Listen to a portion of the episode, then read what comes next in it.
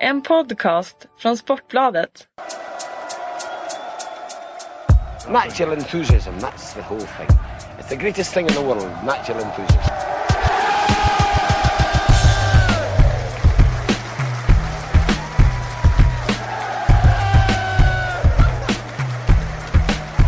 Hej och välkomna ska ni då vara återigen till Sportbladets Premier League-podd med mig Patrik Syk och eh, i min lilla studio, för jag kallar det för min studio, så har jag Kalle Karlsson och Johan Linderstam. Välkomna!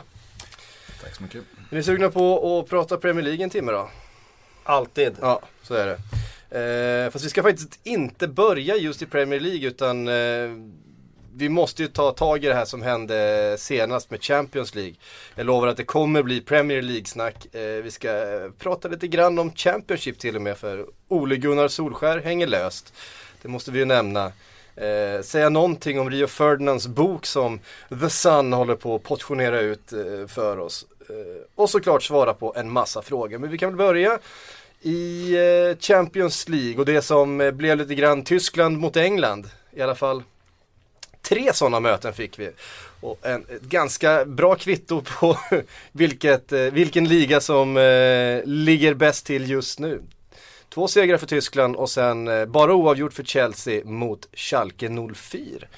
Eh, Ska vi börja med det som hände först, nämligen Arsenal-Dortmund, Johan? Jag, jag gissar att du såg den matchen. Ja, den matchen såg jag. Um, det var ju en fullständig överkörning. Alltså, pojkar mot män, säg vad man vill. Alltså, pressspel, det var sprang de 11 kilometer längre, en, alltså en kilometer per gubbe längre än vad Arsenal sprang liksom. Uh, inget mittfält, uh, det var väl fan ljusår mellan, mellan lagdelarna liksom. Ah, det, var, det, det var ju Klopp liksom som, som uh, drog ner brallorna på Wenger någonstans. Ja. Det, det är alltid intressant tycker jag att se Dortmund och deras pressspel när de vrider på de där kranarna. Och så tänker man i sitt eget huvud sådär, ja, men hur skulle det bli om de möter ett riktigt passningsskickligt lag? Som Arsenal till exempel. Och eh, det fick vi ju se nu i tisdags och eh, faktum är att eh, Dortmunds press käkade upp Arsenal fullständigt. Eh, på ett sätt som jag inte trodde att de skulle göra. Jag trodde att Arsenal skulle klara av att spela sig ur det mycket oftare och eh, hitta lägen själva. Men nu sitter vi här med facit från tisdagen och det var att eh, de kunde inte hantera den typen av eh, pressspel och att möta spelare som det är det som är grejen också med Dortmund. Att när de väl spelar sig ur den där pressen så har de spelare som är beredda att löpa de där extra meterna för att täcka av de där ytorna som uppstår då. Och det visar sig som, som Johan säger om med statistiken efteråt hur mycket mer de sprang i den här matchen. Och springer man så mycket som de gör så, så, så kan man klara av att spela ett pressspel på det där sättet. Och när de dessutom kombinerar dem med det där omställningsspelet de har på de här snabba spelarna. Jag menar Aubameyang, han flög Han- fram några gånger. Han är rätt snabb den killen. Ja, han är rätt speedy. Eh, och eh, ja, då, då är de jäkligt svåra att stoppa. Och sen när de har den där publiken i ryggen på hemmaplan då, då får de en enorm energi där på Westfallen. Och då saknade de ändå Marco Reus och de har tappat Lewandowski. Och Eh, Hummels. och Hummels. Eh, det, är en, eh, det är ett intressant bygge. Ändå. Ja det är det. Uh, om man återgår till, till Arsenal. Jag tycker att Arsenals brister blir så otroligt uppenbara i en sån match. Liksom, där man pratat om liksom, det här mittfältet som, som är för långsamt. Arteta som är för långsam. Nu hade vi också liksom Beijerin som gjorde sin debut liksom kanske i lite fel match. Uh, uh, Wilshire som, som inte kommer till sin rätta i sådana matcher. För han är också lite för kladdande med bollen. Uh, kan bara spela på sin vänsterfot. De är för lätta att skärma av. Uh, och Nej men Dortmund, alltså det, de, de har ju en, just, just det pressspelet de spelar med. Uh, de känns mer att de kan luta sig mot, mot ett spel i det läget än vad Arsenal kunde göra. Alltså de, de, de kör på liksom. Må hända att Royce är, är borta liksom men, men eh, det finns någon annan som går in där och, och löper lika mycket och lika långt liksom. Mm. Sen är ju Arsenal ett na- nackdel, om man ska säga, som de har. Det är ju att de, de spelar ju alltid sitt eget spel. Och det är ju ofta en fördel såklart att man har ett väldigt tydligt grundspel och sådär. Men när de möter det där pressspelet, de kommer ju aldrig vara det laget som börjar lyfta förbi den pressen. Det kommer de ju inte göra. Utan de spelar sig in i den där fällan då, gång på gång. För att det är så de spelar och så kommer de alltid spela. Och sen är det klart att eh, eh, det här nya formeringen av mittfältet är ju väldigt intressant för att Arteta som du säger är för långsam och nu är han plötsligt ensam defensiv mittfältare i det här nya 4-1-4-1 systemet. Och då får han ännu mer ytor att täcka där. Då blir han ännu mer avslöjad där. Och Ramsey har ju inte börjat den här säsongen riktigt lika bra som han gjorde förra året och före sin skada. Så att eh, jag skulle säga att eh, omformeringen har ju i alla fall inte inneburit att Ramsey har eh, förbättrat sin roll och sin prestation. Så att, att formera om så att han återigen hamnar på en av de defensiva platserna, det tror jag inte skulle vara negativt för honom. Det som det skulle påverka det är väl då vem som ska få den där 10-platsen. För att Jack Wilshere har ju faktiskt visat bättre form nu. Och han har ju åtminstone gynnats av det här eh, ja, systemskiftet. Men eh, det finns ju andra som lider av det, som Mesut Özil till exempel då, som har hamnat på en kant nu. Och som jag inte tror kommer att passa i, i ett 4-1-4-1 system. För då kommer det bli för mycket defensiv för honom. Han behöver ha en skräddarsydd nummer 10-roll för att han ska få sin frihet. Och då är vi tillbaka på ett 4-2-3-1. Och det är frågan om Wenger vill tillbaka dit. Eh, då måste han kanske offra en, en wheelchair i det systemet. Precis. Eh, jag tänkte faktiskt kasta in det. Vi har, fått en, vi har fått en massa frågor om det här förstås. Det är många Arsenal-supportrar som sitter där och undrar.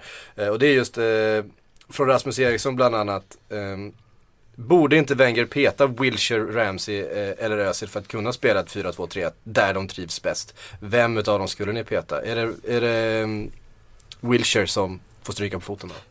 Ja, grundinställningen inför den här säsongen eh, för min del var ju att Wilshire skulle petas då och att det skulle vara ett 4-2-3-1.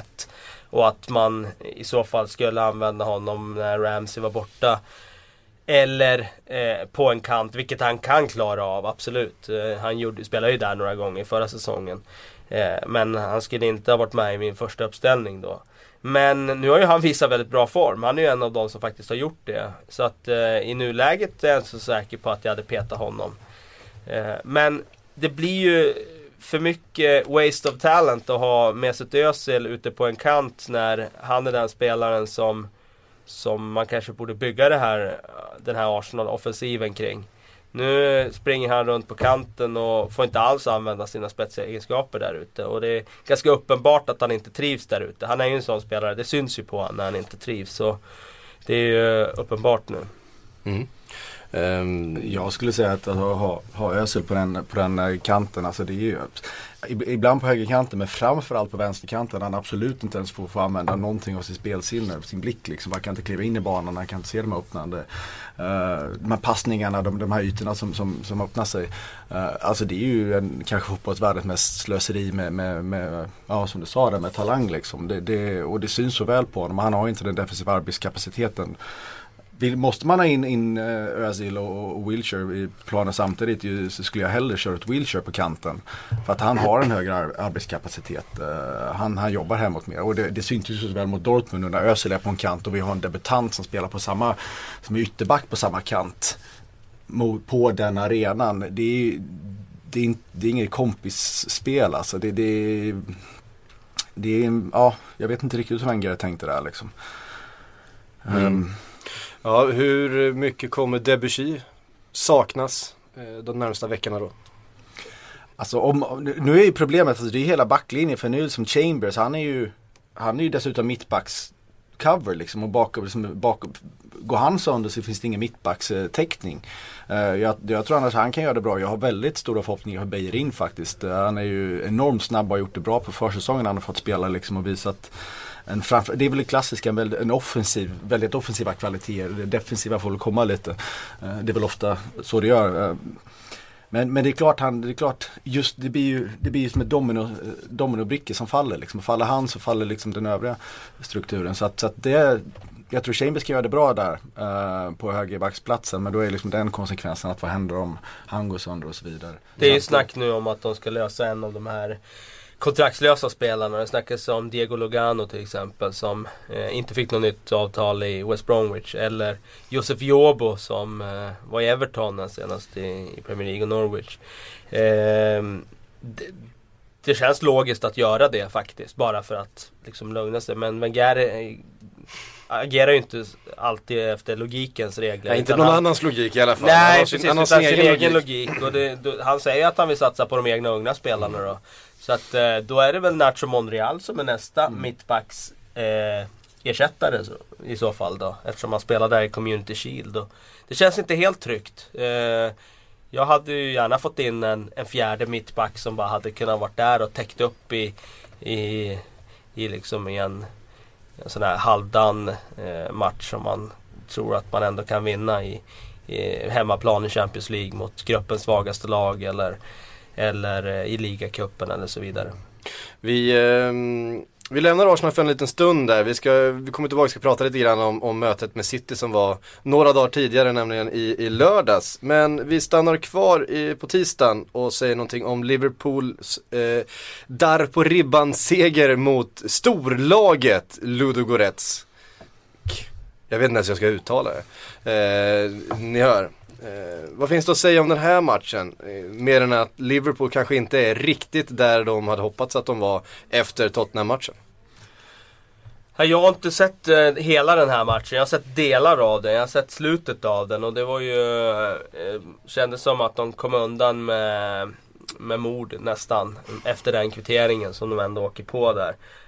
Självklart en styrka att vinna men det kändes mer som att det var Ludogorets bjudning än eh, Liverpools skicklighet den här gången.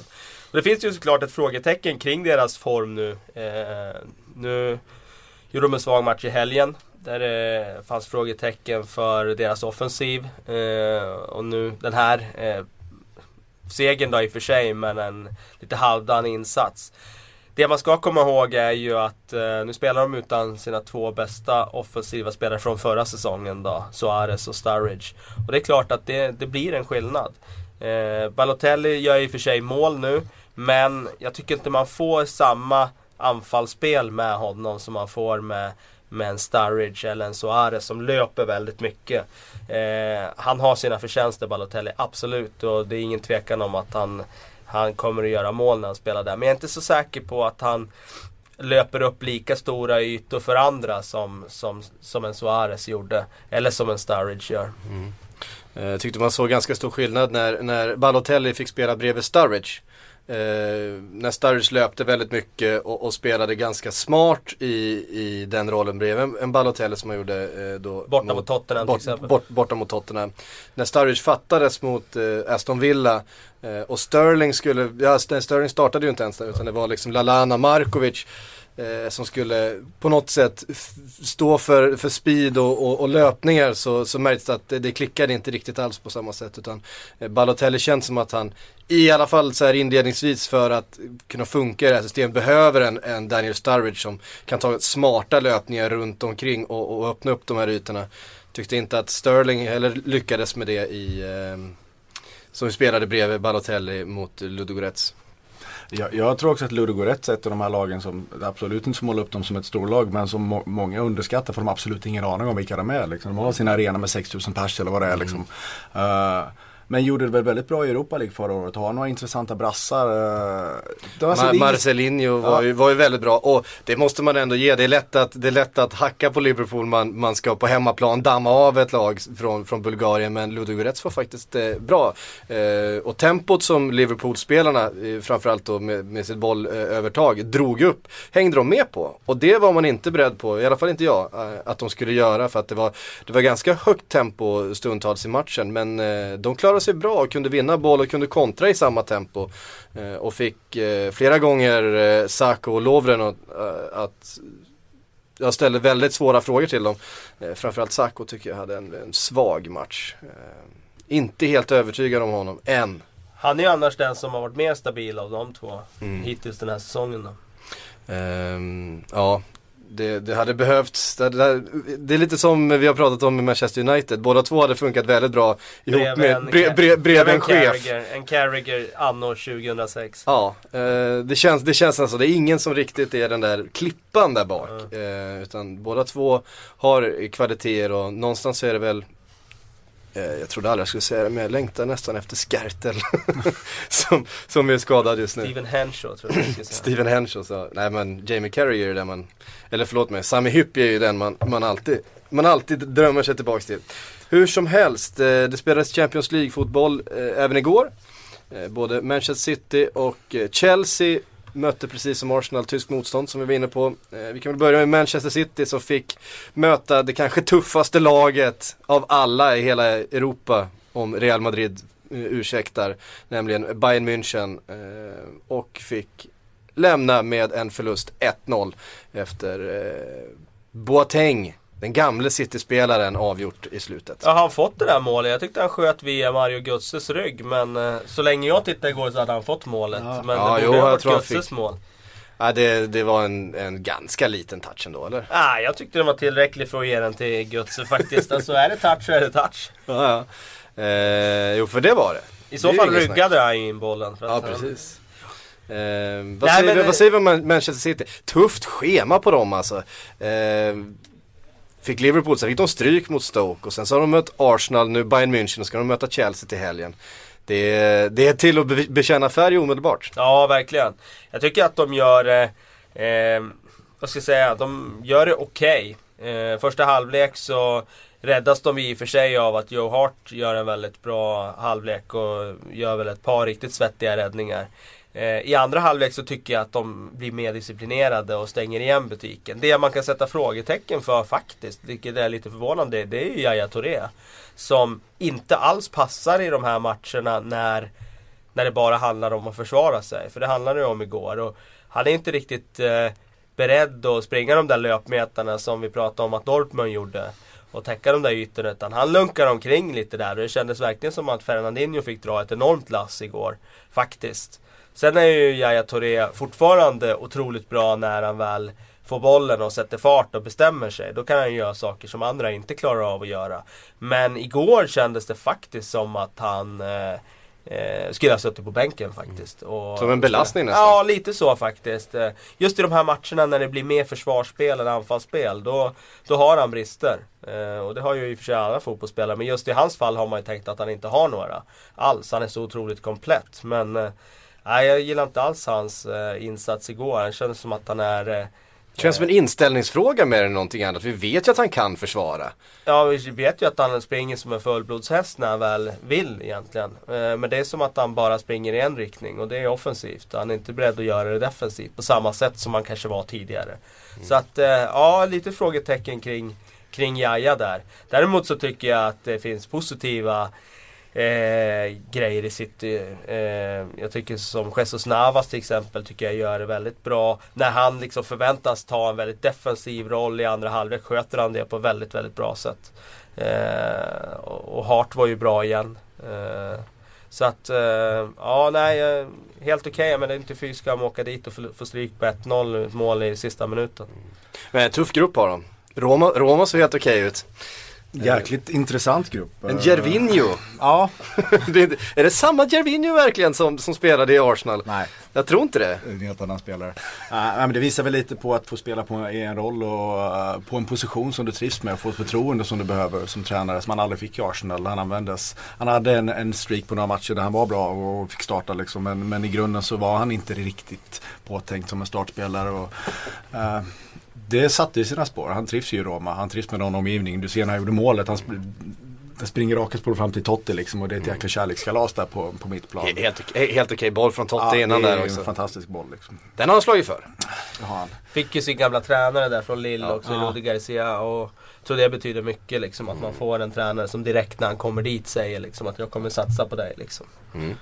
Ja, det, det, det, det där är ju dödens grupp, det har vi redan utsett. Eh, Manchester City, det är, och det är dags nu för dem på något sätt att eh, göra ett ordentligt avtryck i Champions League. Det har ju också visat sig hur, hur viktigt det är någonstans att ta den där första platsen i Champions League. Eh, I, I gruppen liksom för att få en bättre lottning sen i åttondelsfinalen. Och, och det är inte så lätt att göra, de har Bayern München. Vi såg Bayern München igår som, som de har ju också en hel del gubbar på skadelistan om vi säger så liksom. Och, och, och ändå är så pass bra som de är liksom. Så att det är inte lätt att springa igenom. Man har ganska bra resurser när man kan skicka in Arjen Robben i sista, sista kvarten i en match. Och Ja. och bara nu när det ska avgöras liksom. Ja, det är helt okej. Ja, det är helt okej. Ehm, även Chelsea spelade ju igår mot Schalke, slutade 1-1. Ehm, Chelsea som ju har, är det laget som har gått absolut bäst i, i ligan och som man väl trodde skulle lösa den här uppgiften med lite mer bravur än vad- man gjorde, fick man med sig. En poäng ändå eh, hemma på Stamford Bridge. Eh, kan inte vara direkt nöjda med det resultatet. Nej, det som är lite oroväckande, nu har jag inte sett den matchen ännu då, men eh, det är ju det här med Diego Costa. Och det Mourinho säger att han inte håller för att spela mer än en match per vecka. Eh, och knappast tre matcher per vecka. Eh, och att hans muskelskador då är anledningen till det. Det betyder ju då att Chelsea kommer få värdera vilken match man ska använda honom i. Om man ska använda honom i ligan eller om man ska använda honom i, i, i veckans Europamatch. Och det kommer ju självklart påverka deras chanser att lyckas den här säsongen. Det är ju ingen tvekan om det. För att Diego, eller vad säger jag, Didier Drogba i all ära och Loic Remy i all ära. Men det, Diego Costa är ju på en helt annan nivå. Jag förstår inte riktigt varför man startar med, med Drogba i en hemmamatch eh, i Champions League. Liksom där man inte kanske behöver den här uppspelsfasen som Drogba kan erbjuda. Han är 36 år gammal och börjar ju faktiskt tappa lite av sin, sin, sin gamla, det har vi gjort ett tag. Men, men jag, jag förvånas ändå att man inte spelar med, startade med Remy. Mm. Eh, som kan bidra med ett större djupledsspel än vad Drogba kanske kan göra. Mm. Eh, en intressant detalj från veckan tycker jag eh, också är att man märker redan nu hur det, det tuffa schemat som är just nu eh, på många lag eh, påverkar laguttagningen. Vi såg Diego Costa eh, på bänken. Han håller inte. Vi såg Agüero på bänken. Eh, och i helgen såg vi Raheem Sterling på bänken mot eh, Aston Villa. Sparas inför Champions League. Och då är vi bara inne i september. Och då är vi bara inne i september, exakt. Eh, det är ganska tufft för dem. Det är tufft för dem och då har vi istället liksom det vi har pratat om tidigare då, som vi pratade om i fjol med Liverpool som stod utanför det här. Då har vi ett Manchester United som kan ägna hela veckan åt att förbereda sig inför, inför helgens match. Mm. Så det, det är en enorm skillnad. Verkligen.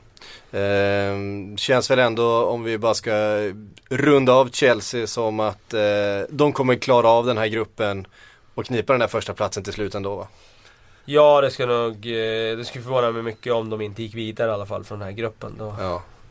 Eh, Där har det min fördel att ha fått en rätt mycket enklare gruppen än många andra eh, konkurrenter liksom så att de behöver ju kanske inte, Schalke är ju den svåraste matchen liksom men i övrigt så behöver de kanske inte skruva upp det bästa laget varje gång utan de, de kan eh, vila lite spelare med, med gott samvete så är det. Vi eh, ska alldeles strax eh, ta en titt tillbaka lite på vad som hände i helgen. Men eh, före det så tänkte jag att vi skulle titta på ett par tränare som hänger lite löst. Vi börjar med den som hänger absolut lösast och det är Ole Gunnar Solskär. Som väl, eh, ja, skulle kunna vara sparkad när vi sitter och, och och, spelar in det här. Vi vet inte riktigt eh, hur det är. Men det sägs att Paul Hartley från Dundee eh, ska stå överst på ersättarlistan. Eh, och att egentligen Vincent Tan har bestämt sig för att eh, Ole Gunnar inte är hans man. Eh, vad säger ni om det här? Eh, Cardiff, vi var inne på eh, lite grann, vi pratade inför här i, igår. De här lagen från Premier League, de har ändå den här fallskärmen. Ska, har kunnat behålla stora delar av sitt lag men har börjat oerhört svagt, svagt i Championship. Ja, samtidigt har ju ändå Cardiff tappat eh, sin, eh, sina bästa spelare. Gary Medell försvann till Inter, Steven Mm. Walker försvann till QPR.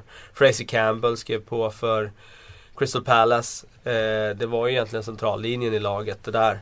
Eh, och det är klart att ehm, de, man kan tänka att ja, men de har ändå massa spelare som har spelat i, i Premier League och de ska klara av det. Men det är ganska ofta man ser lag som ramlar ur och sen går det inte lika bra där i Championship som man har tänkt sig. Utan man hamnar kanske i mitten av en liga och nästa år då kan man till och med vara nere i, i bottenskiktet av den ligan. Så pass tufft är det eh, om man tappar lite av de där spetsspelarna som gör skillnad. Då är inte skillnaden så himla stor mellan botten i Premier League och toppen i Championship. Så att jag är inte så förvånad över det faktiskt. Eh, när det gäller Ole Gunnar så Ja, det är, det är tufft för han nu om han skulle få sparken här för att eh, Hans eh, aktier stod ju väldigt högt där i Molde första åren där när det gick bra. Sen gick det ju sämre i Molde. Och han fick inte längre lika mycket erbjudanden från Premier League. Han fick sen den där chansen i, i Cardiff. Eh, och det gick väl sådär, kan man säga. Ja. Eh, och nu är det inte lika många som ropar längre efter att han ska ta över efter eh, liksom och bli en tränare i Manchester United längre. Hans aktie kommer ju sjunka ännu mer om han får spa- sparken här från Cardiff nu. Mm. Vad vet vi om Paul Hartley från Dundee? Väldigt lite faktiskt. Ja. Vad säger vi om tränare från Dundee? Jag vet inte faktiskt. Jag syftade på Alex Ferguson, är inte han därifrån? Ja, han var väl i Aberdeen. Aberdeen, förlåt mig. Herregud, jag tar tillbaka. Ehm, Okej, då stryker jag tre frågor efter det. Nej, det var inget. Ehm, en annan eh, tränare som rapporteras hänga lite löst, i alla fall om man ska tro vissa forum, är eh, Alan Pardew. Eh, åtminstone om supportrarna får som de vill. Det är massiva protester mot, mot Pardew och Newcastle som inte riktigt har kommit igång den här säsongen. Man får väl sälja som man vill i sig när man har eh, Mike Ashley och jobbar mot liksom. Eh, Supporten har väl lite att säga till om där. Men, men eh, han hänger väl väldigt, väldigt, väldigt löst. De har ju inte direkt börjat säsongen särskilt förtroendeingivande. Och alla skriker mer eller mindre efter hans avgång liksom. Det, vad, vad säger han på? Ett sjuårskontrakt här Ja, för några år precis. sedan. Eh, För ett år sedan va? Nej, Ja, inför- det- var det inte- var det inte inför förra säsongen? Det är nog två år sedan. Är det nog. Ja. Men det är i alla fall fem år kvar kan vi väl Ja konstatera. precis, sen har han ju en utväg ur den där med ett år då sägs det ju. Alltså att det, uppsägningslönen är bara ett år ändå då. Ja okej. Eh, så att det kommer inte kosta de där enorma pengarna som man kanske kan föranledas att tro. Mm. Men det känslan är väl faktiskt att Newcastle skulle behöva en ny start faktiskt. Att de har kört fast nu. De skulle behöva någon ny röst som, som pratar i det där omklädningsrummet. Det var ganska uppenbart här i helgens match mot Southampton här med 4-0 eh, smällen. Jag satt och kollade på reprisen här i förmiddags när jag satt och åt frukost faktiskt. Eh, att det är ett lag som, som eh, där någonting inte stämmer. Eh, nu var det ju eh, de eminenta experterna i Sky Sports, eh, Jamie Carragher, som uppmärksammade hur, hur eh, Newcastle agerade i, i defensiven i den här matchen. Och det var ju eh, beklämmande att se hur Gouffran och, och andra spelare verkligen lallade runt i den här matchen. Och det är i en situation när man eh, har startat säsongen tveksamt och verkligen behöver kavla upp ärmarna och kriga för klubbens bästa. Och ja, det fanns ju en, en optimism ändå inför den här säsongen bland supportrarna. Man hade ett mer spännande lag än vad man haft på ett par säsonger. Eh, man hade värvat smart, eh, fått in eh, intressanta namn men Alltså det såg också rätt bra ut i första matchen mot City ju, hemma. Nu torskade de den i och för sig men den, den, den fanns ju tendenser och de var farliga där. Det, ehm, sen har inte jag sett dem så jäkla mycket. Ingen hel De. Jong blev ju skadad där, det var ju olyckligt. Eh, och Cabea är ju intressant att se, rolig att se så. Men det är samma sak där att han Han är ju väldigt rolig att se på offensiv planhalva så. Kanske inte den som kavlar upp ärmarna bakåt så och, och krigar. Och sen har de väl lite andra skador även på Santon och sådär. Men det känns fortfarande som att de saknar den där Johan Kabay-spelaren. Eh, den, det är den de den behöver. Det var han som fick allting att klicka framåt. Det var han som var spindeln som eh, sydde ihop det där nätet. De har fortfarande liksom okej spelare på, på en del positioner som Krul, Colocini och så vidare. Men det saknas den där spelaren som får allt att foga samman. Sen är det ju fortfarande så att de inte har en, en striker som är pålitlig. De värvade Manuel Revier och jag är inte så säker på att han kommer att vara den som stoppar in bollarna i nät. Han har inte varit det hittills.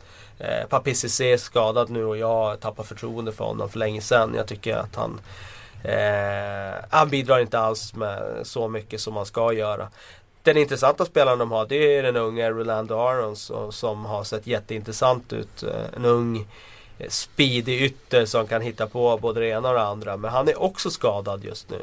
Och det är klart att eh, när de dessutom drabbas av skador på det här sättet då hjälper det ju inte dem.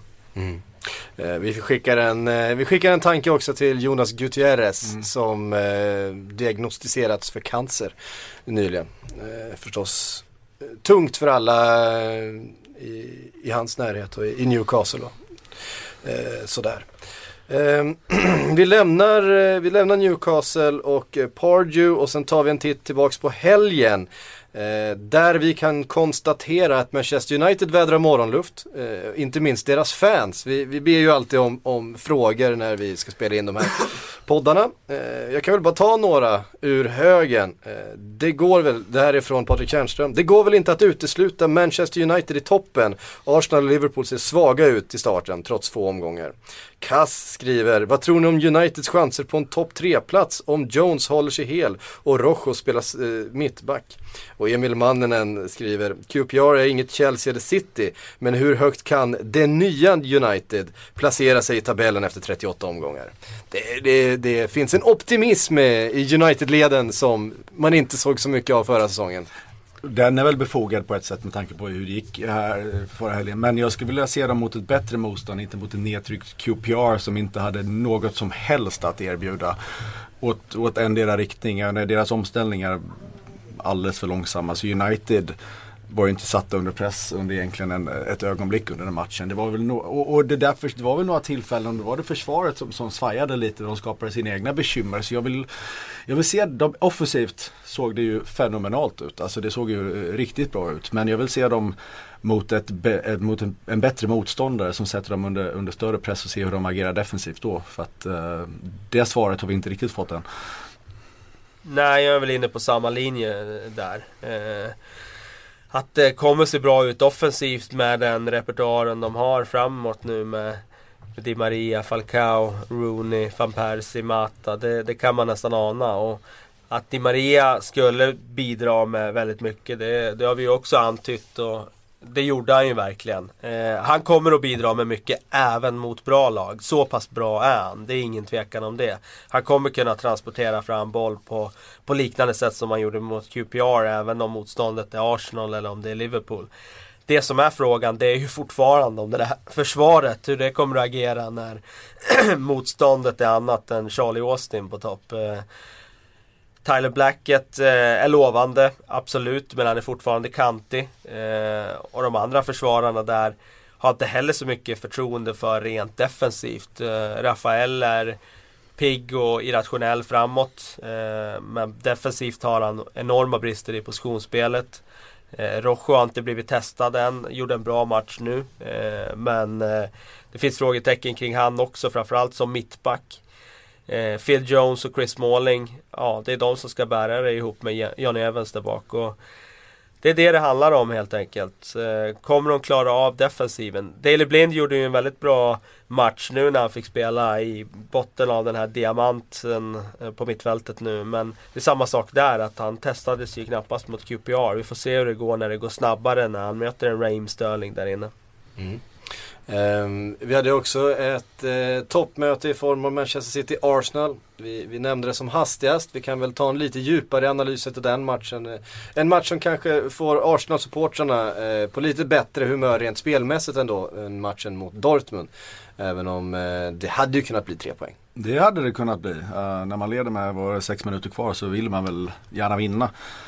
men det var apropå det är du som uh, Wilshire där tidigare. Jag var lite tveksam till, till honom när han startade den matchen som han gjorde. Men han var ju faktiskt kanske en av i alla fall Arsenals bästa spelare. Löpte och det, det, det framförallt, det, det som var trevligt att se i den matchen det var att Arsenal hade en helt annan fysisk närvaro än vad de haft tidigare. De vann boll, de, de hade bestämt sig, de var kraftfulla. De liksom de, lät, de, de vek inte ner sig vilket de har gjort i, i vissa andra sådana matcher tidigare. Och, och det, det är så det var på pluskontot i alla fall. Ehm, mm. Så det fanns väldigt positiva tendenser. Men sen så är det också en styrka att kunna stänga en match och ta med sig tre poäng när man leder med, med, med liksom, i alla fall mindre än tio minuter kvar. Och, ja, det, båda målen var väl lite för billiga. Uh, deras zon, för, zonförsvar liksom på, på, på hörnan där, där han smyger upp egentligen lite helt, helt obehindrad och nickar in den. Eh, uh, Dimichelis var det va? Och, och, och liksom den blixtsnabba liksom spelvändningen när de gör 1-0 i, i, i första halvlek som där, där Flamini helt enkelt, eh, jag vet inte vad han han är, jag vet inte vad han sysslar med egentligen. Liksom. Det, det, där, de bristerna de blir ju så otroligt blottade mot så bra lag som Manchester City när, när det väl ja, när det smäller till. Ja, absolut. Um, vi hade fler matcher och intressanta resultat. Southampton, Newcastle 4-0. Newcastle har vi varit inne på eh, befinner sig i en kris. Eh, vi får se hur länge Pardew stannar kvar. Southampton har överraskat på många den här säsongen. Många trodde att det här, liksom chocken från silly season när man tappade halva laget i stort sett och mer eller mindre alla de bästa spelarna eh, skulle bli för, för stor. Ser vi en Graciano Pelé, eller Pelle, Pelle. Eh, klev in och göra två mål i helgen. Vad säger vi om den här spelaren? Det, stora förhoppningar, har inte jättehög status i Italien eh, efter sina säsonger i eh, framförallt Holland men eh, ser ut som en klassforward. Nej, jag pratade med Simon Bank om honom inför säsongen eftersom Bank är en Italien-konnässör. Och eh, han var inte alls imponerad av det han har presterat på italiensk mark i Parma där. Och sen eh, gjorde han massa mål i Holland och eh, vi vet av erfarenhet att det be behöver inte betyda att man gör det sen i en större liga. Och jag såg han i premiären på Anfield, var inte alls imponerad. Eh, men eh, nu har jag i alla fall hittat målet och det är ju en väldigt bra början eh, på något. Så att eh, han känns som en, en bra boxspelare så Mm. faktiskt. Och eh, kan de ha någon där framme som, som stoppar dit bollarna på det sättet så, så kommer de att eh, bli farliga SA-15. För i övrigt så har de ju faktiskt en ganska bra elva. Försvaret är inte avsevärt sämre än det var i, fjol. Även om Lobren var väldigt, väldigt bra och försvann och Luxor försvann och var väldigt, väldigt bra. De fick ändå in en Aldevireld nu sent i fönstret som har täckt eh, luckan efter Lovren. De fick in en Ryan Bertrand som kan spela vänsterback och som Chelsea lånar ut och som ändå har spelat liksom på hög nivå i Chelsea. Det är klart att han är kanske inte är riktigt lika bra som Luxor men det är inte så stor skillnad som, som eh, Det är liksom inte en tom plats där och liksom någon eh, plockat upp någon eh, spelare från Championship. Utan de har fortfarande sitt mittfält som också faktiskt är väldigt, väldigt starkt. Schneiderlin är kvar. Gjorde, mål i helgen också. Och han, sur, han surade i första halvlek i premiären mot Liverpool. Sen kom han igång och sen... Eh, Ja men sen har han gjort mål dessutom nu i varje match. De har en Victor Wanyama sitter på bänken. Och det, jag menar, det säger någonting ändå om hur pass stark den här truppen ändå har blivit. Eh, och jag menar de har ju då en Jack Cork som jag säger, sagt tidigare är en av de mest underskattade mittfältarna i ligan. Också Sti- målskytt i helgen. Ja dessutom. Och Dusan Tadic, nyförvärvet, han har ju varit alldeles briljant. Så att, eh, det är kul att se att de eh, fortfarande eh, kan hävda sig. Och då har de ju trots allt en Jay Rodriguez som är tillbaka, på väg tillbaka från skada som sparkapital. Ehm, får säga någonting om eh, Chelseas 4-2 seger över, över Swansea också. Swansea som eh, inlett den här säsongen väldigt eh, piggt optimistiskt. Ehm, två mål till av Diego Costa. Står Tre på, va? eh, Tre. tre mål till ja. Tre. Till och med. Eh, står nu på sju mål på fyra omgångar.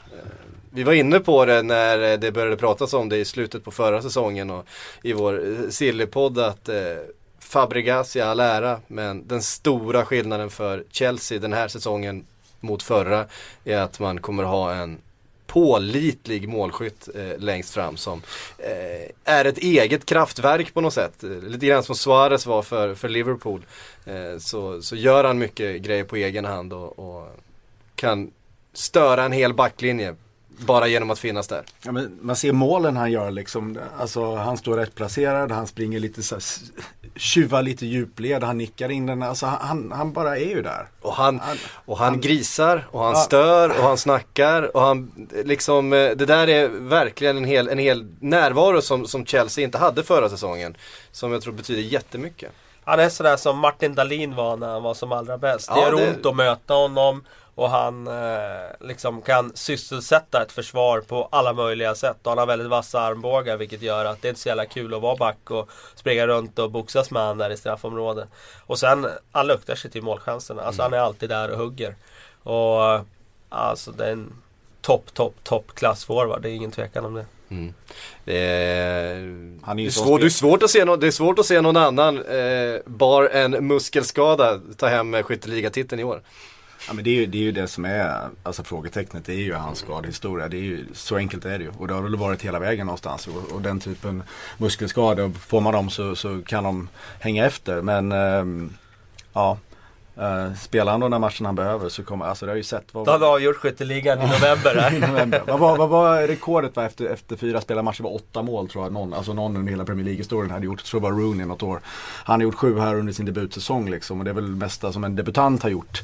I, i ja, garanterat i engelsk ligahistoria, i alla fall högsta ligan liksom. Ehm, Vad hade Suarez gjort där i december när han började ösa in fyra mål per match där?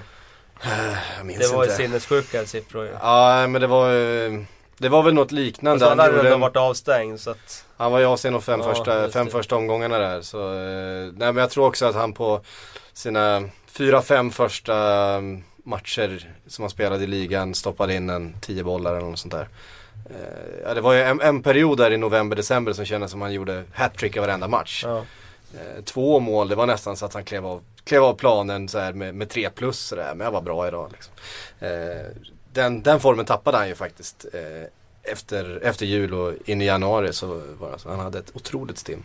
Eh, där tror, däremot tror jag att Diego Costa kommer kommer hålla det här över längre tid för han har ett bättre lag bakom sig än vad Suarez hade under förra säsongen. Mer, mer tryck och mer tyngd. Fast man går ju alltid in i perioder där det studsar stolpe ut, så är det ju. Eh, det här snittet kommer han ju inte hålla utan han kommer ju Nej, det här snittet blir svårt, blir svårt att hålla. Jag tror han kommer gå in i perioder också där han eh, går mållös faktiskt. Men det skulle inte förvåna mig, det är det jag menar, det skulle inte förvåna mig om han gör ännu fler mål än vad Suarez gjorde förra säsongen. Den här säsongen.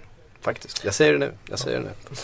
Um... Han har ju en instinkt, han har ju den här djuriska liksom killerinstinkten. Det låter som en klyscha att säga men, men om det är någon som har den så är det ju han. Liksom. Han är ju fan ett jävla odjur där framme. Han, han en har... sån spelare som, man, som man, jag tror alla supportrar älskar att ha i sitt eget lag och fullständigt avskyr i, i motståndarlagen. Liksom på.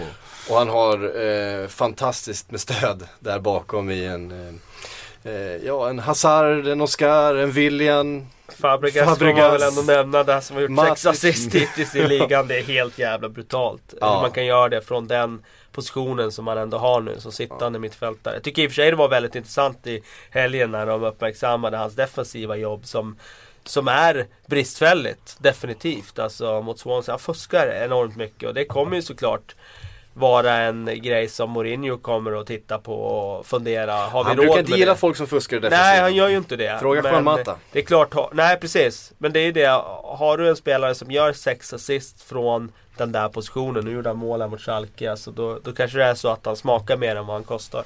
Mm. Det är väl bara det. Han tapp, det var väl hans bolltapp igår också mot Schalke som, som eh, de gjorde, kvitterade på sedan också. Uh, men det är väl lite puts i skarvarna som måste bort liksom. Mm. Men, men det, vi vet ju, Mourinho är ingen kille som, som, uh, som uppskattar defensiva misstag. Det, så är det ju. Men, mm. men uh, ja, siffrorna talar väl sitt tydliga språk. Uh, fick ju till och med en André Schürrle att mer eller mindre spela wingback i perioder i, matcher, i matcher där han ville täppa till. Så, så, nu ska du stå här och, och stå i vägen. Uh, intressant. Vi uh, kommer komma in på, på mer detaljer från eh, förra helgen i våra läsarfrågor. Eller förlåt, lyssnarfrågor, nu säger jag igen. Eh, lite längre fram. Men jag tycker att vi, eh, vi fick en ganska rolig fråga. Eh, det blir ju ofta så att vi eh, prata senaste omgången, kommande omgång, det som har hänt. Eh, man vill gärna plocka in lite, lite annat och kanske, kanske titta lite i backspegeln och, och filosofera lite grann. Eh, Mattias Eliasson skrev så här. Eh, Ni borde ha en programpunkt när du pratar om en Premier League-legend. Till exempel Shearer, Pires, Les Ferdinand, John Collins och så vidare. Och sen fyllde Mattias Ljung i. Och i vilket modernt lag skulle denne passa in? Lite nytänk. Eh, det där bet på mig för jag tyckte det var ganska roligt. Så jag, jag bestämde mig för att eh, vi kanske faktiskt skulle prata lite om Ray Parler. Eh, ni yngre lyssnare kommer kanske inte ihåg denna eh, jag, vill Legend. inte, jag, vill Legend, ja, jag vill inte kalla honom för elegant på mittfältet. Han var väl eh, kanske raka motsatsen. men ett rivjärn var han. Liksom. Eh, exakt. Jag tänkte faktiskt att vi skulle ha en liten Ray Parler-quiz. Vad säger ni om det? Inte titta i mina papper nu Johan. Nej, det blir klurigt. Ja. ehm, till att börja med, vad, vad, är era känslor inför Ray Parler? Är det en, en gammal favorit? Eh, jag ska inte säga favorit, men eh, jag var väldigt förtjust i det gamla Arsenal-laget. Och det fanns många favoriter i det laget faktiskt. Tony Adams var ju såklart den största. Eh, så att därför skulle jag nog säga att jag har ganska svala känslor inför Ray Parler. För han är en av de, de få som jag inte var liksom beundrare av. Det var så många, alltså hela den där backlinjen var ju helt fantastisk. Alltså. Martin Keon gillar man ju. Ja, men eh, ännu mer Steve Bold faktiskt än Keon i mitt fall. Eh, Winterburn gillar jag för att han var så pass solid som han var. Lee Dixon var en jättefavorit för mig när jag var liten. Eh, och sen eh, även offensivt med Ian Wright var ju, han var ju Ian Wright med allt vad det innebär. Mm. Eh, men Ray Parler hade jag nog aldrig någon sådär riktig, jag tyckte han var grymt överskattad faktiskt. Fram till att han kom i en sån där period där han bara, oj, vad hände? Det var som att han fick någon leadership. Det var som att plötsligt bara så dominerade han match efter match. Och jag tänkte, vad, liksom, vad har hänt? Och det här var väl runt 98 kanske någonstans. 99 kanske. Där någonstans. Eh, och då var han ordinarie plötsligt. Han satt ju faktiskt eh, och var backup-spelare ganska många år innan det. Mm. Jag, jag, gillar han väldigt mycket kanske av, av samma anledning som du inte har så, så stort tycke för honom. Just för att det fanns så otroligt många färgstarka karaktärer i, i Arsenal på den tiden. Och han liksom gick in och ändå gjorde det så jäkla bra varje gång. Han var så o, alltså han var så Oglamorös. Oeste- Oglamorös, oestetisk på något sätt liksom. Men, men kom in och gjorde viktiga mål, eh, slet röven av sig liksom. Och, och var den där oestetiska spelaren i ett annat väldigt estetiskt lag. Eh, och, och det, ja. Eh, som sagt, en kort quiz på Ray Parler då. Eh, han spelade 339 matcher för Arsenal då, vilket är ganska mycket. Eh, men hur många mål gjorde han? Oj. 20. Ja, det är en väldigt bra gissning. 22. 22, mål. Eh, av en mittfältare, ett snitt på 0, 0,09. Nu var han ju inhoppare i ganska många av de Ja, där. det ska sägas. Det ska man ändå det ska man nämna notera. faktiskt, ja. Ehm, fråga två. Parler gjorde sällskap med bland annat Martin Keown, Graham Elisau och Claudio Caniggia i en kort comeback 2012. Men i vilket lag? FC Wembley. Ja, den hade du koll på också. Eh, och den här, den här och tredje frågan tror jag också du har koll på för jag tyckte du nämnde det innan nämligen. Eh, han fick ett eh, smeknamn lite ironiskt, eh, eh, Ray Parler, för sin spelstil. Vad kallades han för? Ja, Romford Pelé, men han är från Romford och det var ju total ironiskt just för han var så oglamorös liksom. Och, Han var liksom lite mots kantig och, och, motsatsen till Pelé. Ja, ganska mycket totala motsatser. Så det alla fick eh, smeknamnet The Ginger Prince som hade de alla lagen i, i England. Men Ja. The Romford Pelé. Ehm, om vi tar Mattias Ljungs fråga då. Vart skulle han passa in idag? Vilket, vilket eh, modernt ja, fotbollslag vilket skulle lag behöver en rivig, eh, lojal krigare? Eh, ja, kanske en... Eh, Ja, jag- jag- det är en man vill- otroligt man klurig vill- fråga. Alltså jag- på, på ett sätt. Man Jag vill skulle, ju nästan säga Arsenal jag skulle gärna ha honom faktiskt. som inhoppare i Arsenal kan jag ju säga. Fort, alltså Gabba Classic. Att han skulle, att han skulle fylla en funktion där. Ehm, sen kanske det är att, att svära i kyrkan men... eh, Tottenham. Spurs, ja, ja. jag, jag är precis inne på det. Det- Nu har det- de det- fått in i och för sig en Stamboli och jag tror att han är lite av den riviga, liksom löpstarka spelaren. Men eh, det har vi inte sett riktigt än då. Men eh, ja, Ja, men- Spurs tror jag faktiskt. Om man, ja. Sen finns det givetvis många lag på den lägre alltså där han skulle verkligen liksom vara, vara tongivande. Men ska man, Ja. Om du skulle jäm, jäm, Topplag. jämföra honom med en spelare idag då? I något av topplagen. Rivig mittfältare. Oglamorös. Ja. Lite oglamorös. Ställ oss mot väggen där alltså. Ja, ja verkligen. Ja men säg James Milner, fast han var ju Ja. ännu mer rivig än vad James Milner är. Milner var, är ju bättre så egentligen när han väl får förtroende att spela Mm. i mitten och sådär och vara eh, så. Men han var ju mer en vattenbärare än en liksom, spelare som var, hade något kreativt ansvar. Mm. Eh, intressant. Intressant. Där fick vi några minuter om Ray Parler. Eh, inte illa. Vi kanske ska eh, fortsätta med Ja det här. men det tycker jag. Jag tycker det är jag. intressant. var Se vad det blir nästa vecka. Ja. Ehm, men vi går vidare. Ehm, vi måste säga någonting om Rio Ferdinands bok också. Eh, den har ju kommit ut eh, och framförallt att han uttalar sig om John Terry relationen. Han kallar honom för idioten Terry i boken. Eh, det är ändå två spelare som, som liksom ska hälsa på varandra sådär, eh, när lagen möts eh, i framtiden här. Och han, han sa också att han hade lagt den här schismen åt sidan om han hade fått frågan ifrån eh, Roy Hodgson att fortsätta landslaget. Eh, Hodgson som hamnade i en situation där han fick välja mellan Terry och Ferdinand så uppfattade han situationen i alla fall och valde då idioten Terry som eh, Rio Ferdinand beskriver honom som. Eh, vad tycker ni om sådana här eh, avslöjande böcker eh, när karriären håller på att dala? Eh, Det blir ju lite speciellt eftersom han fortfarande då är aktiv som sagt. Du, som Exakt. säger, karriären håller på att dala liksom.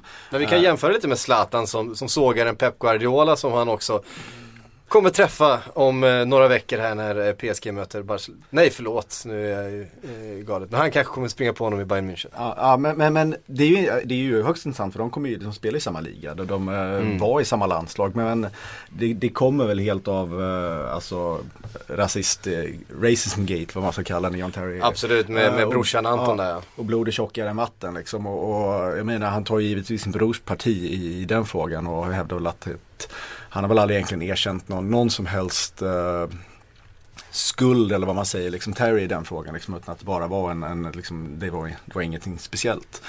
Uh, och, och, det är ju, jag menar det är ju en väldigt, en, en väldigt liksom, vad säger man, ja krutstinn, alltså det, det explosivt kring det liksom. Jag menar rasism är ju, är ju vad det är liksom. Och, och uh, någonting som man kämpar så hårt för, för, att, för att bli av med liksom inom fotbollen och i samhället i övrigt. Så att uh, jag tror inte att vi hade, hade, skulle vänta oss något annat. Liksom. Sen är det väl det här klassiska att, att, uh, att den kommer just nu. Liksom. Mm. Att den inte kommer om ett år eller två år. Liksom. Den kommer nu.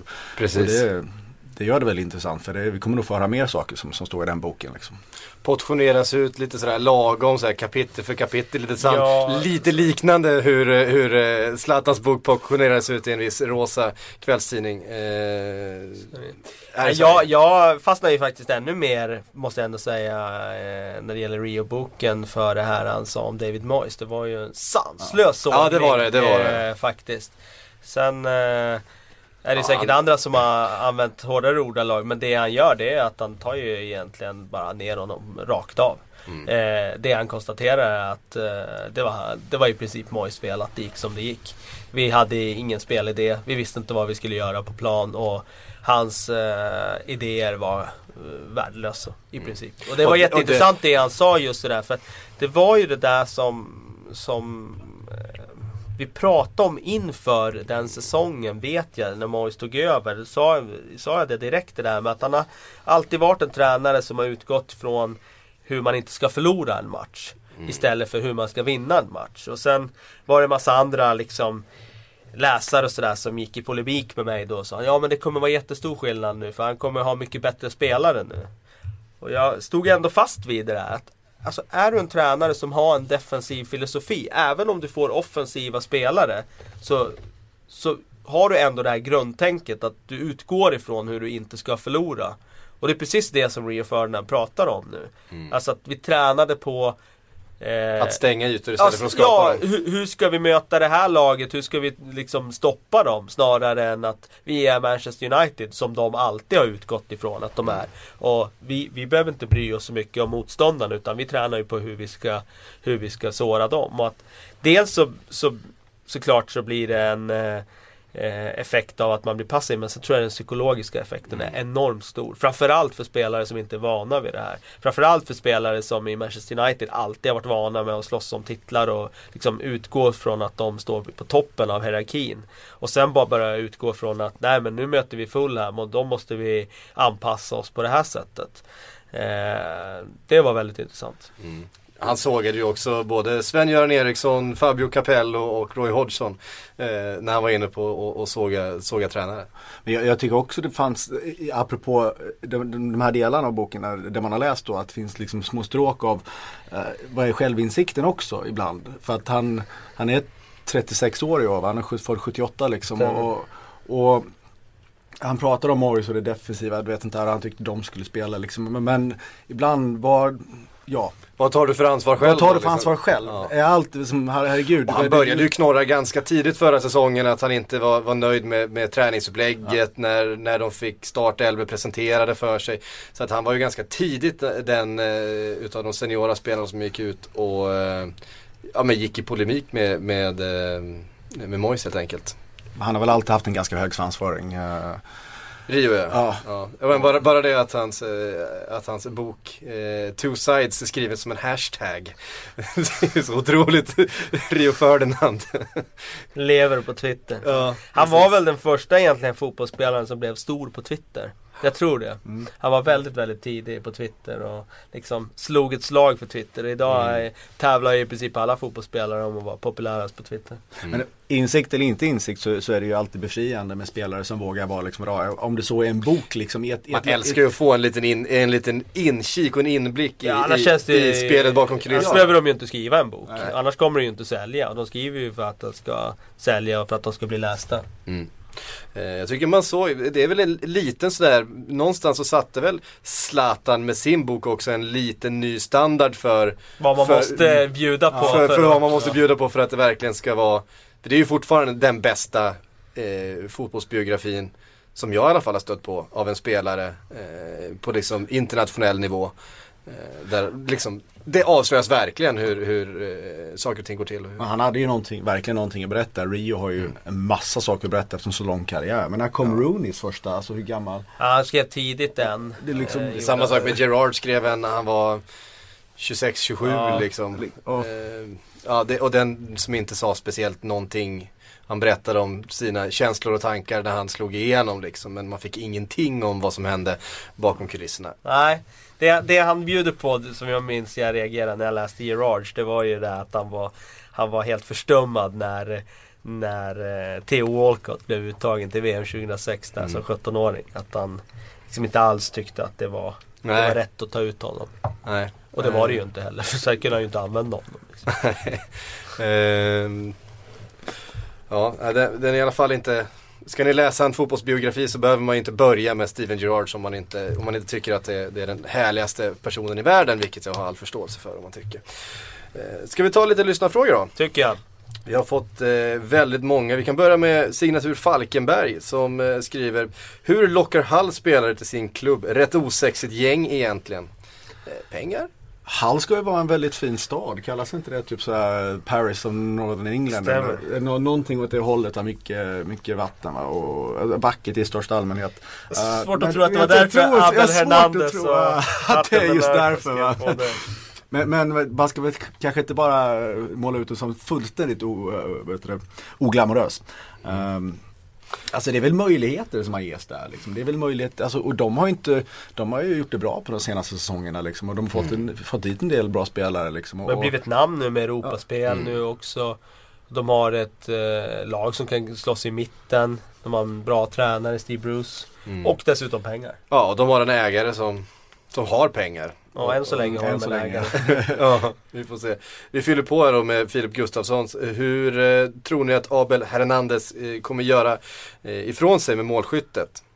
det, det är ju så här klassisk en sydamerikan som kommer, kommer till England liksom och, och omställningsperioden har spelat i Italien, eh, gjort det bra i Palermo men, men det, det är väl inte så att han kommer komma in och kanske leverera direkt. Det är ju ofta en omställningsperiod för framförallt spelare som Han gjorde ju en väldigt bra debut i måndags. Eh, gjorde ju mål direkt där på nick. Riktigt klassmål. Hade ett skott till i underkanten av ribban. Eh, av det jag såg i den matchen så var det väldigt, väldigt lovande. För jag kände själv att det var en sån här spelare som hade mer namn än vad han kanske är spelare.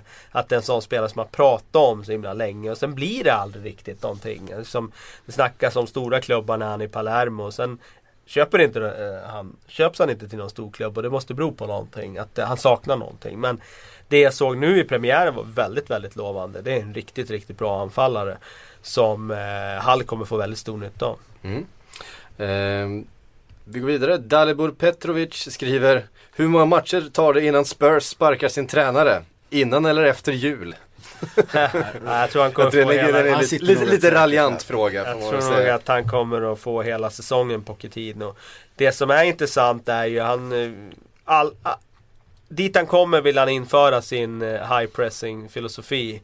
Och eh, det är frågan om Spurs då har spelarna som kan utföra den filosofin. Stambolini, nya mittfältaren från Montpellier tror jag är en sån spelare som passar i den filosofin. Men jag är inte säker på att alla spelare är sådana som vill eh, springa livet ur sig.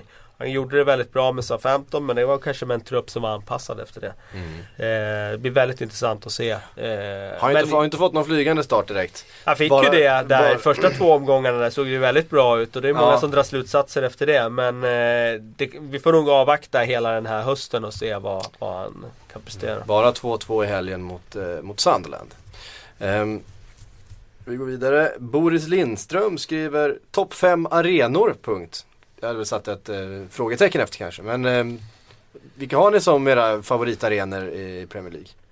Jag har inte varit på, på varit- långt ifrån alla själv. Ah, Den, min absoluta äh, favorittränare jag har varit på, den finns ju tyvärr inte kvar i Premier League längre. För det är Craven Cottage som är tror jag Ja, ja, men, Nej men, men för att snacka om de, Ja. de nu levande liksom. Ja. Den är ju helt magisk liksom. Sådär när 25 000, nu ska bygga de ut den men 25 000 ru- drygt. Intim och sådär. Intimt och insprängt i ett brittiskt så här bostadsområde, ligger precis vid Themsen. Och du, eh, när man kommer gående, alltså det, hur arenan ser ut utifrån, den är liksom inbyggd, så här tegelfasad och liksom inbyggd någonstans. En klassisk brittisk Ja. arena helt enkelt. Det, det, och den här cottage som bara står där på pelare, det, det är ju liksom en liten stuga eller ett hus som, ju- som de glömde bygga omklädningsrum Eh, när de byggde den arenan från första början.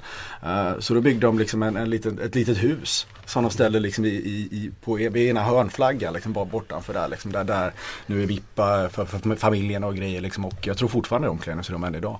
Eh, men men Alltså det beror ju på så mycket vad man väger in i bra arena. Alltså eh, Anfield måste ju vara med på en sån eh, lista eftersom eh, med allt vad det innebär, stämning och historiens vingslag eh, väger jag i alla fall in mycket. Men Emirates för mig kan aldrig vara med på en sån. Eh, den är för plastig liksom, den är för ny, den är för liksom, jag vill ha det där. avstånd. eh, Då, då är det mer liksom Craven Cottage jag vill ha av en arena. Att det finns Sellers liksom Park. historia. Sellers Park, ja, det- Sellers Park eh, där jag var 1997 och såg Wimbledon lira faktiskt.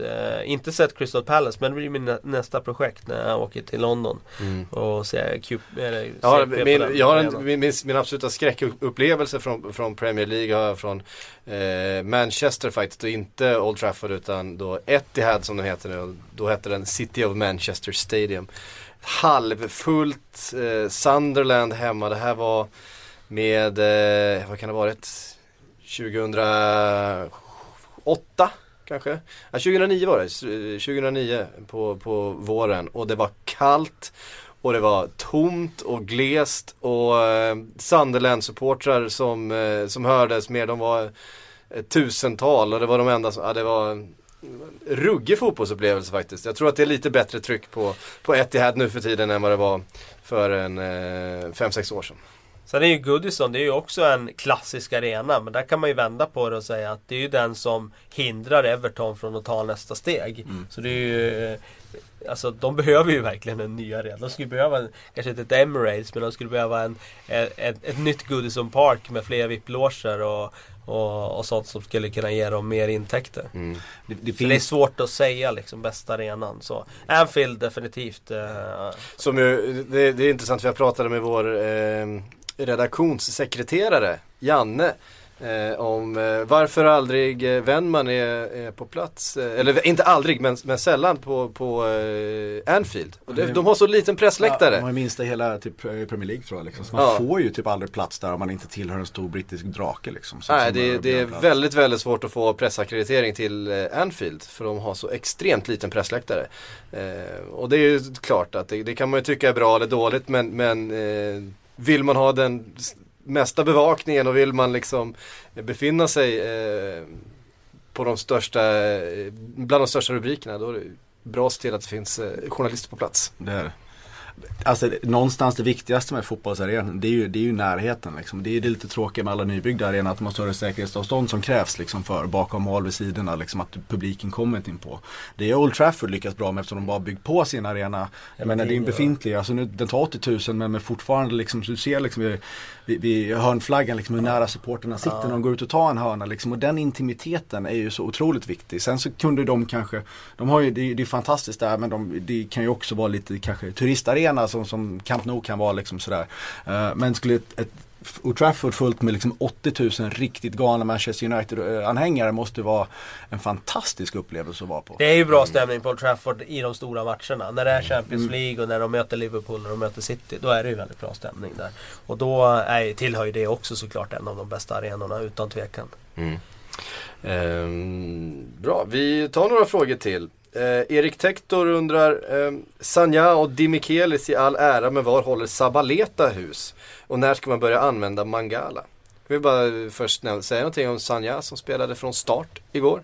Eh, hur var det att se honom i, från start i Nej City-tröjan? men det var väl inte konstigt alls. Det var väl så det var. Han valde att gå till City och gick till City för att han fick väl bättre pengar liksom. Eh, Arsenal har väl vant sig vid att spelare Ja, Arsenal, Arsenal Det var, jag, jag, jag, jag reagerar inte alls på det. Alltså, när man såg Lampard i City-tröjan, eh, det kändes ju så konstigt bara. Eh, Sanja kändes inte riktigt på samma sätt. Nej, det, alltså det, det var inte konstigt på något sätt. Jag menar, jag ser inte det som ett jättestort liksom. eh, jag, jag tycker snarare man byter spelare mot spelare. Debussy, nu är han ju skadad i och för sig, men mot Sanja liksom. Och de har drar Herregud, det var inte konstigt. Uh, däremot om man ska gå in på den här saken att Arsenal har skeppat iväg mycket spelare till, uh, till andra, framförallt Manchester City liksom, och även någon till, till United. Liksom, så var det, apropå vår förra, när jag var med senast här, pratade om Welbeck. Så tyckte jag att det var en fantastiskt befriande värvning att göra och se hur det, en, en väldigt, i min, mina ögon, väldigt bra spelare gick åt andra hållet för i sammanhanget väldigt små pengar. Uh, som jag tror kan göra det väldigt bra. Liksom. Det det, att, att man för en gång skulle lyckas vrida den och att ta en bra spelare istället för bara för att tappa bra spelare till konkurrenter. Det är intressant. Men, var håller Sabaleta hus? Och när ska man börja använda Mangala? Eh, han är väl skadad Sabaleta va? Han är inte det. Och Mangala tror jag kommer få stå på tillväxt. För att Demichelis har ju faktiskt växt ut till en riktigt, riktigt bra försvarare. Och eh, det känns ganska tryggt där inne nu med Demichelis och kompani. Så att eh, jag tror att eh, Mangala kommer få chansen i någon mindre match. Förr eller senare och då får vi se om han är så pass bra så att, att de petar Demichelis. Men jag har fullt förtroende för Demichelis nu. Eh, till skillnad från för ett år sedan. Jag tänkte precis samma att det är väl liksom en eventuell skada liksom när han får gå Ja. in och så måste han gå in och bevisa sig liksom. Eller om det nu blir ligacupen som, som kommer här eh, snart framöver. Mm. Um, vi har eh, uh, Noga Breselassi som undrar, fortsätter United med en fyrbackslinje tror ni? Ja, jag tror det. Och jag tycker att de ska göra det. Eh, ja, det finns absolut fördelar med att spela tre där bak. Men eh, de behöver ha fler platser över till sin offensiv eftersom de har så jäkla många spelare de ska foga in där. Och jag tror att just nu, där de är just här och nu, så tror jag att filosofin att göra fler mål Eh, göra så många mål framåt så att eh, de har råd att släppa in något bakåt eh, är en vettig linje. För att eh, de kommer inte få den där tryggheten bakåt hur de än gör med de spelarna de har. Mm. Ehm, Mikael Remnefors eh, vill att vi ska ta ut bästa startelva om man slår ihop Chelsea City som ju möts i helgen. Eh, vi har inte pratat så mycket om det, men det är ju eh, stormötet där mellan de som de flesta har tippat som etta och tvåa. Om vi ska slå ihop de där elvorna, eh, vem har flest spelare med? Skulle ni säga? Jag hade tagit Courtois i mål. Jag hade tagit eh, Ivanovic som högerback. Jag hade tagit Cahill och kompani som mittbackar. Jag hade tagit Felipe Luis egentligen som vänsterback fast nu är han ju inte ordinarie i Chelsea. Det är Aspilicueta så då får vi ju ta Aspilicueta. Eh, som Mourinho uppenbarligen hittills anser att Aspilicueta är bättre. Eh, på mittfält skulle jag ju ta Fabregas och eh, Yahya Touré trots allt. Framåt skulle man ju ta David Silva.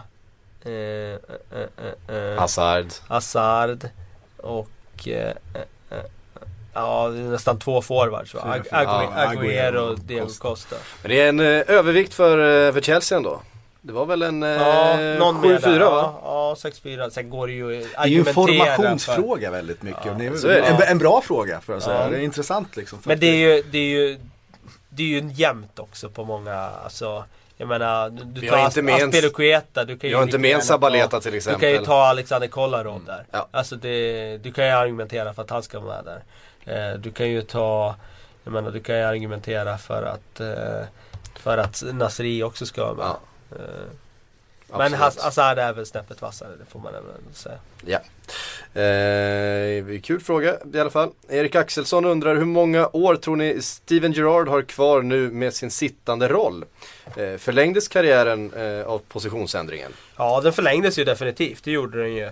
Eh, han har nog ett par år kvar där han kan sitta där i den rollen och, och sprida passningar. Det som är frågan som var intressant med den här Aston Villa-matchen. Det var ju att de stängde av Gerard på ett väldigt effektivt sätt. Och om andra lag också kommer göra det och hindra att han får bollen i uppspelsfasen. Då tar de ju bort hans eh, liksom, bästa egenskaper och anledningen till att han är på plan.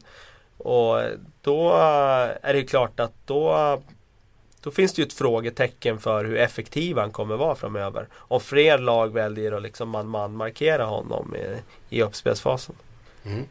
Det var någon som eh, sa något om Cleverly-effekten i Aston Villa. Ja, nej, han gjorde bra Får man ändå säga så att eh, en, en, spel, en spelare som vi varit lite, lite raljanta kring i, i perioder gjorde en jättefin match mot, eh, mot Liverpool. Verkligen, och den trion där på mitten nu med Westwood Fabian Delf och, och Tom Cleverley, den känns intressant. Mm. Och en tränare som många trodde skulle få kicken förlängde precis kontraktet liksom. Ja, idag ja. Det var jätte, ja. Till 2018 faktiskt. Mm. Så, Precis. Så snabbt kan det vända i ja. fotboll. Mm. Eh, ganska tydlig eh, strategi mot Liverpool också. Det var framförallt i andra halvlek där när man hade 1-0. Jag tror det var första eh, 10 minuterna eller kvarten av andra, andra halvlek som bollinnehavet var 83-17 eh, till Liverpool. Det är ganska mycket. Men inte ett enda skott på mål under hela den perioden. Det, det, det är, bra, det är bra, bra försvarsspel. Eh, det får man säga. Eh, vi tar eh, en fråga till här. Eh, Masbetting kallar han sig på Twitter. Eh, tror ni någon av tränarna i topp 7-lagen kommer få sparken den här säsongen? Nej, alltså det beror väl på vilka man räknar in lite, alltså lag, lag 7 då. Om vi tänker oss då ner, ner till Everton då? Nej, det tror inte jag. Nej, det tror inte jag heller. Jag tror inte ens nära. Jag tror inte, nej. nej. Jag tror att de sitter tillräckligt säkert. Mm. Eh, det är ganska mycket spännande tränarnamn där. Eh, Alltså nu, frågan är väl Fanchal, eh, de som är på nya poster är såklart oerhört spännande. Mm. Det, det är lite intressant är väl om man nu är inte Newcastle men de har varit ett eh, på gränsen till topp 7-lag. Nu har de absolut inte längre och Party kommer väl antagligen få sparken. Vem, som, vem, vem tror vi ersätter honom egentligen? Eh, vi har en Tony Pulis, vi har en David Moyes, det har pratats om Steve Bruce som tränar halv. Det är jag lite nyfiken på. Graham Sones. För helvete. Uh, man, gillar, man, man gillar ju uh, Sones uh, som spelare, som, som tränare. Uh, var han väl inte riktigt lika, lika uppskattad. Eh, vi tar en sista fråga också bara för att jag tycker den är, är lite rolig. Eh, Mattias Eliasson eh, undrar först kan ni se Andy Carroll i en större klubb? Men sen undrar han också hur tror ni att Vokes och Ings kommer utvecklas? Eh, jag kan inte se Andy Carroll i en st större klubb eh, just nu. Jag tror att han är på den nivån där han ska vara. Det är där han kommer få spela sitt spel. I en större klubb kommer det finnas krav på att de ska spela på ett annat sätt och då kommer han inte vara lika framgångsrik. Ehm, när det gäller Ings så har jag en positiv bild av det, det lilla jag sett av honom. Jag tror att det kan utvecklas väldigt, väldigt bra faktiskt. I Vokes fall har jag inte sett han tillräckligt mycket faktiskt för att svara på det faktiskt. Mm. Eh, Danny Ings gjorde ju inte minst väldigt mycket mål förra säsongen också i, i Championship. Vann väl skytteligan? Tror, eller ja, kanske var det någon som klämde sig in där sista omgången. Eh, men jag tyckte man såg hans, hans namn väldigt ofta på text-tv sidan 378 brukar det väl Champions-lagen eh, hamna. Eh, vad bra, det var allt vi hann med denna torsdag. Eh, känner er nöjda? Jag hoppas att ni som har lyssnat känner er nöjda. Eh, vi är tillbaks om en vecka igen som vanligt. Vi finns på Twitter. Eh, dyker upp en fråga så här direkt efter när jag lyssnat och tänker att vi har missat något. Ställ den på Twitter. Vi svarar eh, gärna där också. Eh, och så hörs vi om en vecka. Tack för oss. Hej!